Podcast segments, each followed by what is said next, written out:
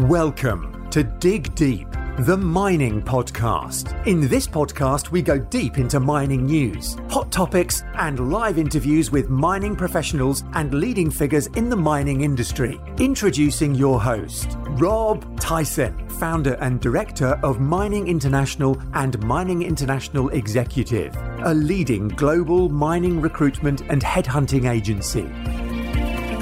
Hi, mining community. Welcome back to another episode of the Dig Deep the Mining podcast. And today's guest is Andrew Swart, who's the global mining and metals leader at Deloitte. Um, Andrew's going to tell us more about their recent uh, released article, uh, which was released about three weeks ago, um, which is their global mining trends report, tracking the trends for 2022, um, which focuses on the top 10 trends that will impact the mining industry over the next 12 to 18 months. So, how are you doing, Andrew? I'm doing very well, thanks, uh, Rob. And it's good to be back on your podcast. Yeah, I think this is either the fourth or fifth time. So um, that, you're, yeah. uh, you're a regular now. um, so yeah, I wondered if you can give us a, um, an overview theme of uh, the report for Tracking the Trends 2022. Sure. So, look, as as you um, probably well aware, this is now the uh, 14th edition of Tracking the Trends, so our 14th year of publication. And um, it's always, you know, interesting to see how trends evolve and sort of shape from, from year to year. Uh, this particular year, we entitled it Redefining Mining. Uh, and part of the rationale behind that was that we we see a number of external forces reshaping the world of mining, uh, and so you know ESG clearly has a, a very Im- a big impact um, on uh, on the mining industry, and you're seeing the industry as a whole sort of responding um, to that in in different sort of shapes and forms. Um, but you're also seeing changes relating to the traditional mining value chain. You're seeing changes with regard to talent and technology and um, how mining repositions itself in the minds of, of governments communities and um, uh, and the talent pool. So there are a lot of different facets to this, but you know I think either way, what we are saying is that the the industry uh, going forward is probably going to look very different to the industry that you know we've lived in for the last couple of years, and so hence the title of of redefining mining. Um, so, what are the three um, top trends that you see impacting the industry uh, for most of this year? so, so, Rob, I'm going to answer that question, but not answer that question uh, in a way. So, you know, what I would say is that depending on which commodity you're in, depending on which part of the world you're in, um, your response is probably going to be very different. You know, if you're a major miner versus a junior miner, I think you'll probably prioritize some of the trends uh, in different ways. And I think that's always you know, one of the interesting things, but also one of the challenges in the report is that you don't want a report that is just resonating with, let's say, North American miners or just resonating with, you know, the super majors. So you you kind of have to cut across the whole industry and cut, cut through the swath of different commodities. Now, you know, what I will say is that if you step back from this year's report, there are some definite sub themes that cut across a number of the trends, right? And so, not surprising, you know, ESG cuts through several of the trends from how you think about capital allocation or, you know, what impact you see on the traditional mining value chain and traditional, you know, mining business models, as an example, or, you know, how organizations need to begin to configure or align their operating models towards sort of ESG. You know, similarly, what you see is um, different themes, or should I say, uh, another theme that emerges across different trends with respect to talent. And so, you know, the industry is um, is definitely uh, talent starved, and I think is increasingly competing against, you know, other industries, other sectors for a very small pool of, uh, of talent. As we've come through to COVID, it's the so-called Great Resignation, and so we've we've specifically focused a trend um, in on that. Right, we've spoken about what that also means for the future of world of work and for culture, as an example. Uh, we've um, have a trend in there called um, you know how you unlock the value of integrated operations, and it's not a technology solution; it's actually a people solution uh, that you actually have to focus on. And so you know talent has a very important role to play. So I think there's a there's a sort of a, a, talent theme that runs through a number of the trends. And then the last one, just to complete your, you know, hat trick of three, um, I, would say that another sort of trend out there, um, or theme that runs through the trends, is one of risk, right? And so, as an example, we talk about the um, uh, sort of the critical interface between IT, the IT OT um, layer within uh, an organization and the cyber vulnerabilities associated with that. Um, you know, one of our trends talks about how companies need to be thinking about um, the impact of climate change on their operations, right? So, not so much about how mining companies influence climate change, but really about how climate change is actually going to impact the operations. And so, as we think about warmer temperatures, we think about the impact of floods, rising sea levels, those kind of things. How, how are you factoring that into your supply chain, your logistics, your operations for mines which are, you know, very often spanning multiple decades? So, those are kind of three sub themes across the trends that I would maybe highlight: ESG, talent, and and risk. So, what are what are some of the strategies uh, related to considerations that mining executives should be mindful of um, in the next sort of twelve to eighteen months? Okay, so I'm going to answer that in kind of two ways, I guess. The one is, you know, when I inherently think about strategy, I think about uh, a longer term time frame. Um, uh, you know, in the terms of how you laying down plans that are going to shape your organization, let's say, in a five to ten year time time period. However, I think to your point, the actions you take now in the next 12 to 18 months actually begin to set out the platforms or create the foundation for that sort of longer term strategy. So I think along those lines, um, again, there are there are some key issues that I think are very important from a strategy perspective. Um, you know, one is the whole decarbonization agenda. Now, obviously, ESG is a lot more than decarbonization, but I think particularly the decarb agenda um, is garnering a lot of focus within the industry and, and from, from, from investors. And so, how are you thinking about the decarbonization of your core operations? Um, over the next sort of period of time and creating in many cases a longer term roadmap. So you may have set out commitments that go out to 2030 or 2040, but you you need to begin creating those roadmaps in the next kind of year to 18 months. As an organization, you haven't done that in order to give this longer term visibility um, you know to the external community as to how you're going to meet those targets right so that would be kind of one key strategic implication that i would call out um, I think in one of our trends this year, we we also talk about the value chain disruption. I've mentioned that a couple of times now um, in in this conversation. And I think you know what's interesting for us there is if you step back from the industry and you say um, the um, the sort of the traditional mining value chain going forward.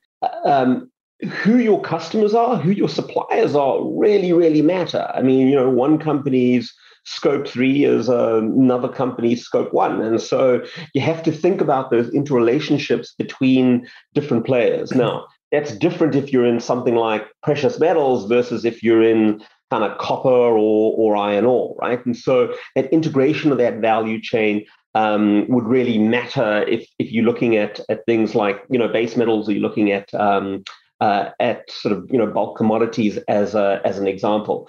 And so who those customers and suppliers are are really important. Um, I think what we also see is portfolio changes happening. What we also see is new business models emerging as we see some companies diving into circular into the circular economy as an example, urban farming, right? So getting into uh, battery recycling or electronic recycling um, of those particular wastes. And so there are some interesting implications, I think, longer term for for mining companies as to how do they think about their place in the value chain? How do they think about their sort of longer term uh, longer term strategies?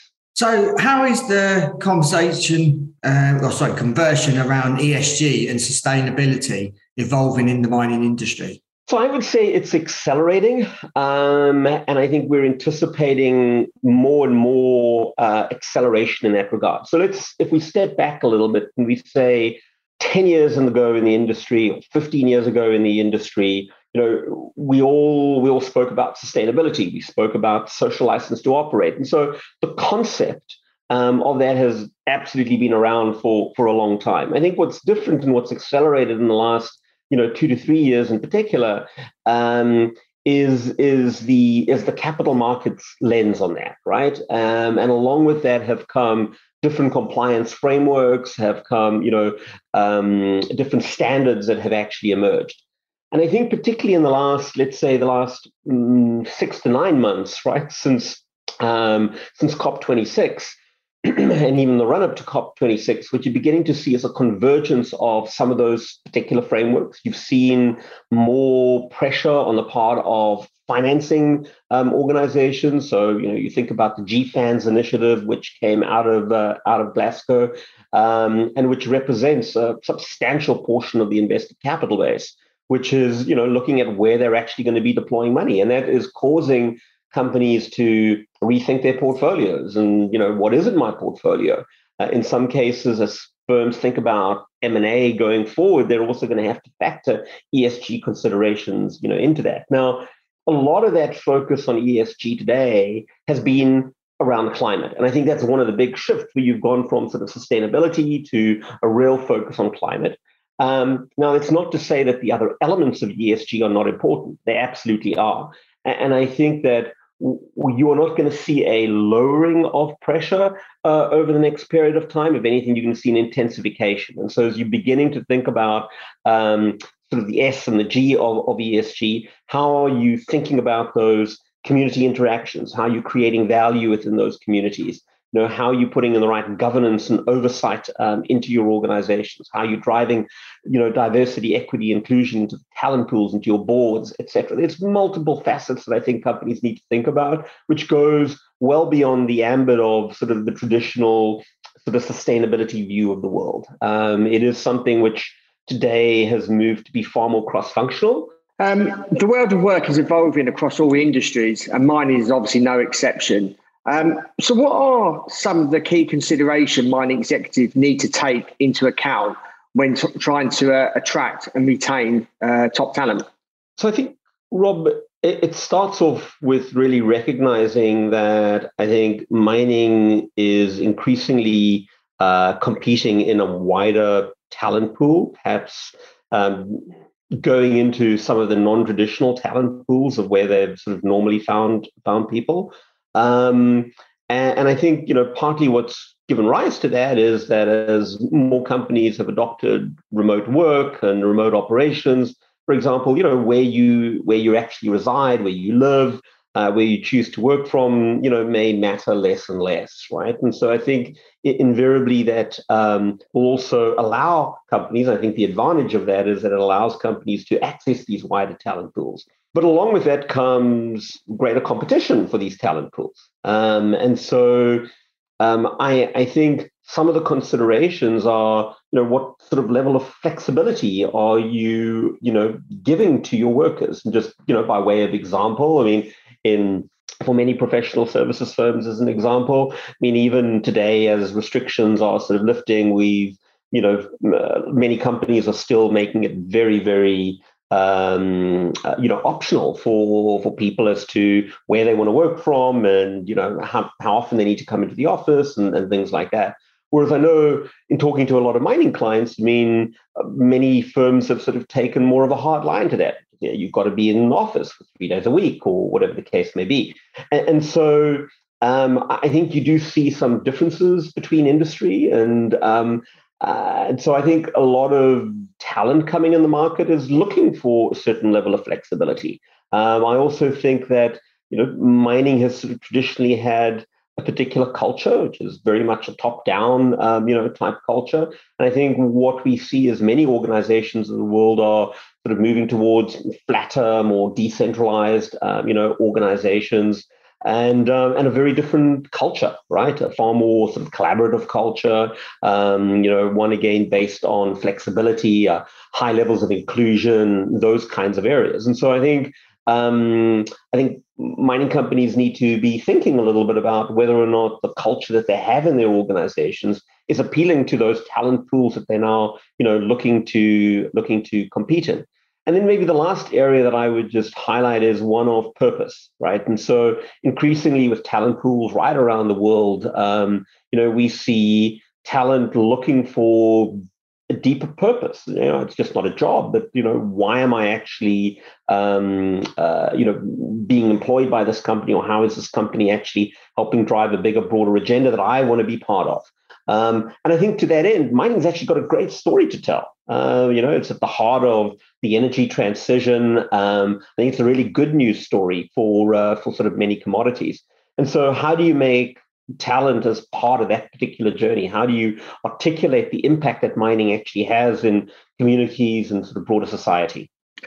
So, how should mining executives shift their focus on risk? Um, and what are the key areas uh, of focus in the current market? Yeah, so a uh, couple of aspects on on risk, and these were in, highlighted in three different trends um, in in the report. Uh, you know, one is I'd say there's a broader geopolitical risk, um, and uh, and I think along with that uh, comes a tax risk, right? So very early on in the COVID crisis, one of the things we wrote about and spoke about was um, saying, okay, if you fast forward through this particular crisis, what you are going to have is a lot of c- countries around the world coming out more and more indebted, um, and at that stage, we were also seeing the early signs of a broader super cycle happening. And so, predictably, you know, these two things have converged uh, or converged. You know, you've got um, high levels of debt, um, governments needing to pay that off, high commodity prices, and so not surprising, mining companies become a target for uh, tax regime changes, right? Changes in royalty regimes, or in some cases, even you know outright nationalization of particular commodities.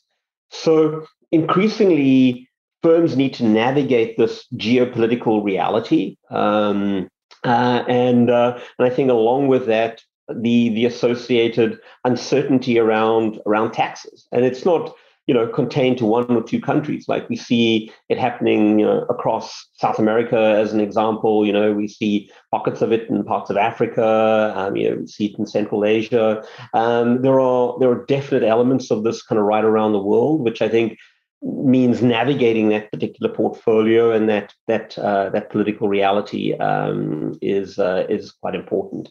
I think secondly is the whole cyber cyber risk, right? And so mining companies have accelerated digital operations in the last couple of years, um, and we do not believe that a lot of the cybersecurity controls and monitoring that mining companies have is is up to scratch um, for some of the risks and the dangers that are posed by by sort of cyber criminals uh, today. And so that would be an area that we would really advise companies to be rethinking, assessing within their organizations. And then, sort of, the last area that we touch on in uh, the last trend of the report, which is around this, this aspect of climate change resilience. And I think to, to that end, we've seen numerous examples in the last couple of years where you know, mining companies, their dependence on water, as an example, have found themselves in the midst of a drought, uh, which has caused you know stoppages. On the other end of the spectrum, you've seen disruption from uh, from forest fires, or you've seen you know disruption on the part of floods, which have impacted supply chain routes um, of you know either inputs to the supply chain coming in or um, or the outbound supply chain you know heading towards the customers. And so, you know, climate change is, is here and it is increasingly going to have an impact on on different mines, again, depending on your sort of geographic location um, and, uh, and what sort of, you know, climate, climate issues you are facing. And so those, I think, require careful consideration on the part of mining companies to factor this into their risk registers, factor this into their uh, their calculus going forward. And as a conclusion, is there, and obviously summing up the, the report, is there anything else that you would like to add? Um, and I suppose, how do you see the future for the remainder of this year?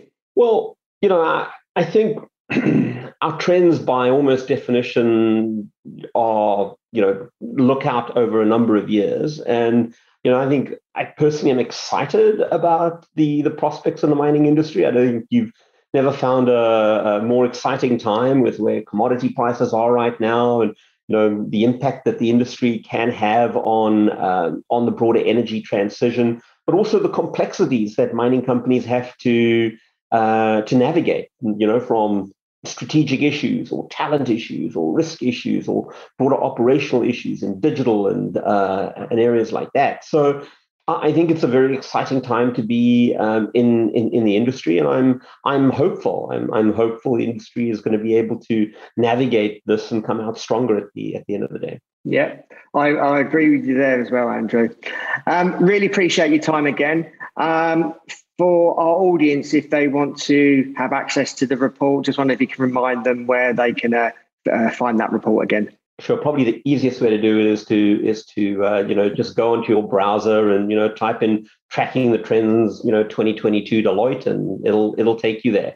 Or you can go onto our uh, onto our website at Deloitte.com and uh, and you can you know navigate through our tabs um, for for mining and you will find it. Yeah, uh, and I'm sure a lot of our audience will uh, download that. Um, and for those that are listening, um, appreciate your continued support. And yeah, please uh, download the report because it's obviously interesting and it's going to, you know, and it outlines what the, the future um, trends are for the rest of this year.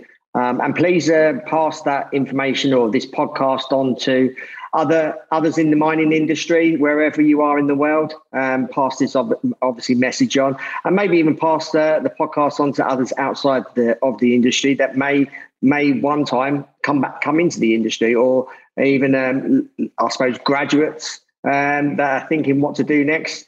Mining is certainly uh, an industry that they should be uh, thinking about. So appreciate your continued support. And until next time, happy mining. Thank you for listening. Remember to reach out to Rob via the show notes and be sure to subscribe and leave a review. Until next time, happy mining, helping each other to improve the mining industry.